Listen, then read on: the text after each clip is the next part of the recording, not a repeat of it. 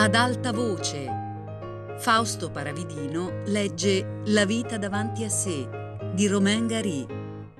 Traduzione di Giovanni Bogliolo.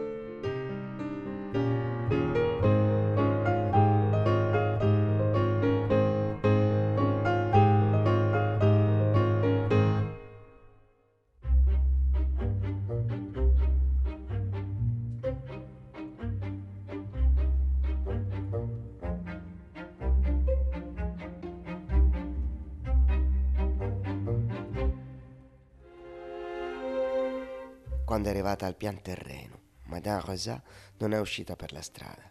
Ha girato a sinistra, verso la scala della cantina dove non c'è luce e c'è buio anche d'estate.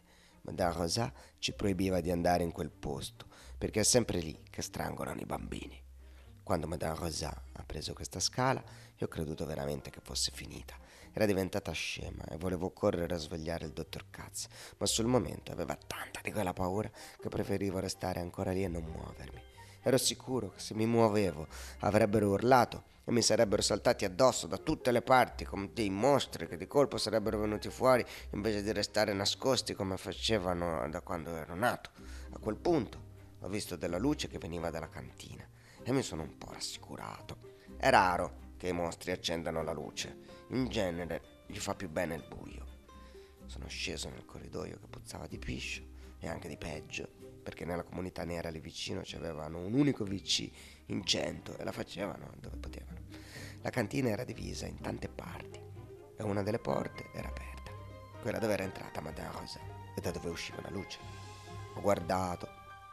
In mezzo c'era una poltrona rossa, completamente sfondata, bisunta e senza una gamba, e Madame Rosa ci stava seduta sopra.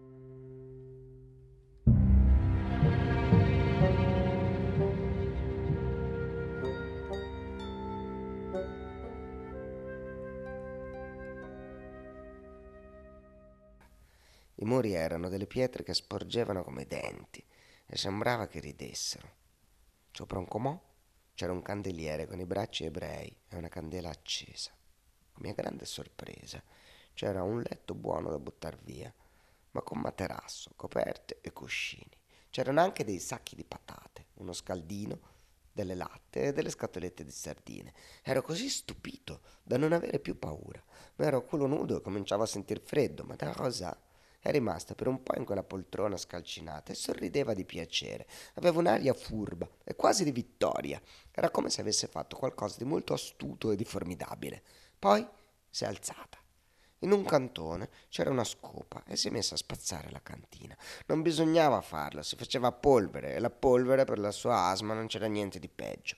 Ha incominciato subito a far fatica a respirare e a fischiare dai bronchi, ma ha continuato a spazzare. Non c'era nessuno per dirglielo, eccetto me, se ne fregavano tutti. È vero che la pagavano per occuparsi di me e l'unica cosa che avevamo in comune era che non avevamo niente e nessuno, ma non c'era di peggio della polvere per la sua asma. Poi ha posato la scopa e ha cercato di spegnere la candela soffiandoci sopra, ma non aveva fiato abbastanza, malgrado le sue dimensioni. Si è bagnata le dita con la lingua e l'ha spenta così.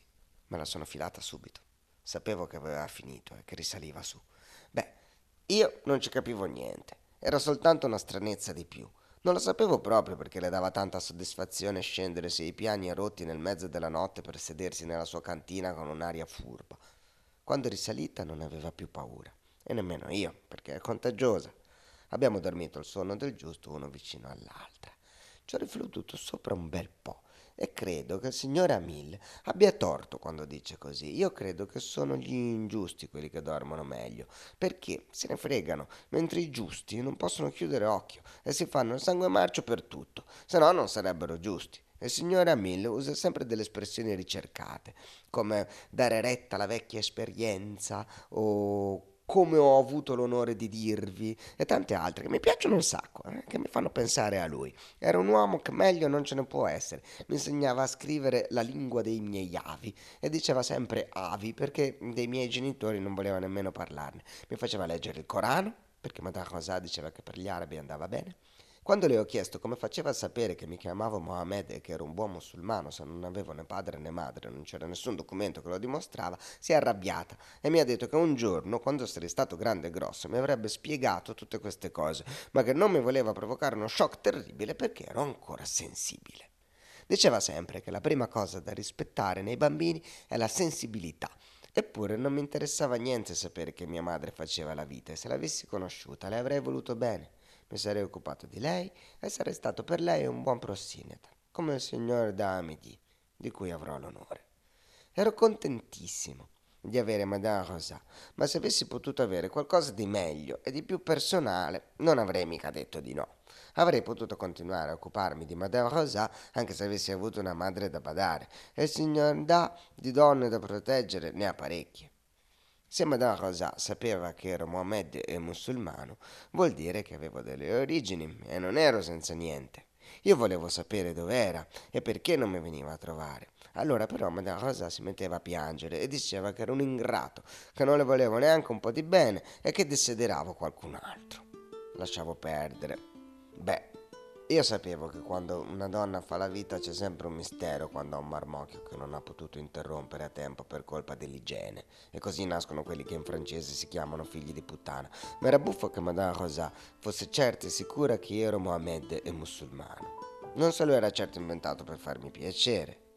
Una volta ne parlai al signor Amil mentre mi raccontava la vita di Sidi Abderrahman, che è il patrono di Algeri. Il signor Amil proviene da Algeri, dove è stato 30 anni fa in pellegrinaggio alla Mecca. Sidi Abderrahman di Algeri è dunque il suo santo preferito perché, come dice lui, a certe cose si resta attaccati. Ma possiede anche un tappeto che rappresenta l'altro suo compatriota, Sidi Walid Dada che sta sempre seduto sul suo tappeto da preghiera trainato dai pesci. Può sembrare poco serio che dei pesci trascinino un tappeto per aria, ma è, è la religione che vuole così.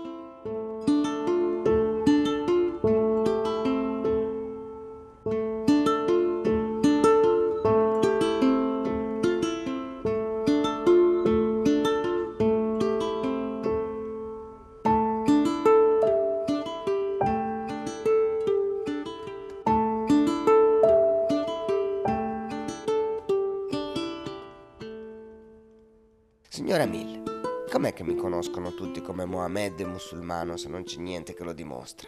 E signora Mill alza sempre una mano per dire sia fatta la volontà di Dio. Madame Rosa ti ha preso quando eri piccolissimo e non ha un registro di nascita. Da allora ha accolto e visto andare via tanti bambini, mio piccolo Mohammed. Lei ha il segreto professionale, perché ci sono delle signore che pretendono la discrezione ti ha segnato come Mohammed e quindi come musulmano. E poi l'autore dei tuoi giorni non ha più dato segno di vita. L'unico segno di vita che ha dato sei tu, mio piccolo Mohammed. E tu sei un bel bambino. Bisogna pensare che tuo padre sia stato ucciso durante la guerra d'Algeria. È una cosa bella, è importante. È un eroe dell'indipendenza.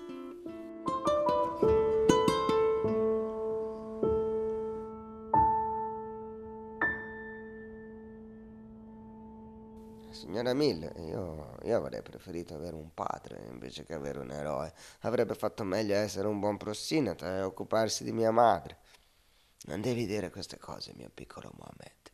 Bisogna pensare anche agli jugoslavi e ai corsi.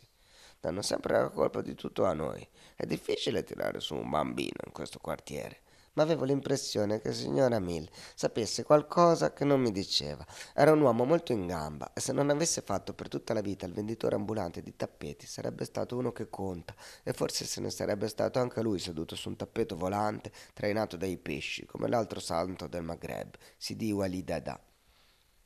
E perché non mi hanno voluto a scuola, signora Mill? Madame Rosa mi ha detto che ero troppo giovane per la mia età, poi che ero troppo vecchio per la mia età, e poi che non avevo l'età giusta, mi ha portato dal dottor Katz, che le ha detto che potrei essere molto diverso, come un grande poeta.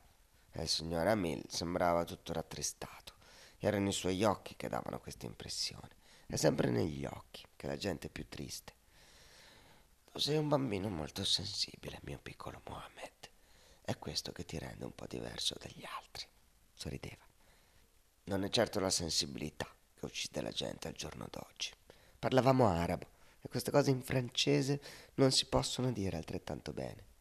Forse mio padre era un grande bandito, signora Mill, e tutti hanno paura perfino di parlarne. No, no, no, no, no, davvero, Mohamed.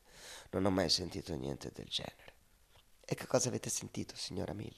Abbassava gli occhi e sospirava. Niente, niente, niente. Sempre la stessa cosa, niente.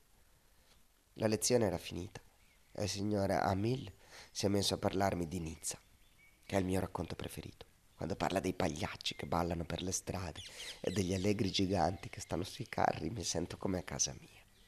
Mi piacciono anche i boschi di mimosa, che sono laggiù, e le palme. E ci sono degli uccelli bianchissimi che battono le ali come per applaudire, da tanto sono felici.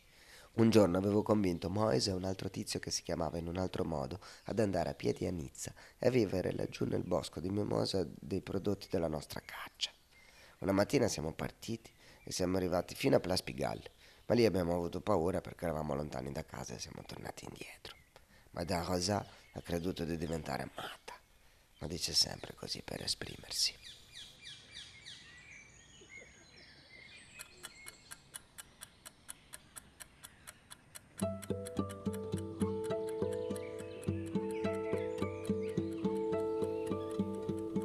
Dunque, come ho già avuto l'onore di dirvi, quando sono ritornato con Madame Rosa dopo quella visita dal dottor Katz, abbiamo trovato in casa il signor Damigny, che è l'uomo più elegante che si possa immaginare. È il più grande prossinete ruffiano di tutti i neri di Parigi e viene a trovare Madame Rosa per farsi scrivere delle lettere alla sua famiglia.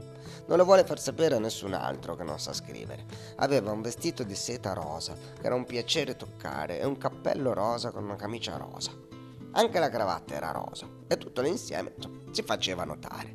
Veniva dal Niger, uno dei tanti paesi che ci sono in Africa, e si era fatto da sé. Lo ripeteva continuamente, mi sono fatto da me, col suo vestito e gli anelli diamantati sulle dita. Ce ne aveva uno per dito e quando l'hanno ammazzato nella Senna gli hanno tagliato le dita per prendersi gli anelli perché era un regolamento di conti. Queste cose ve le dico subito per risparmiarvi delle emozioni dopo. Da vivo aveva i migliori 25 metri di marciapiede a Pigalle e andava dalla manicure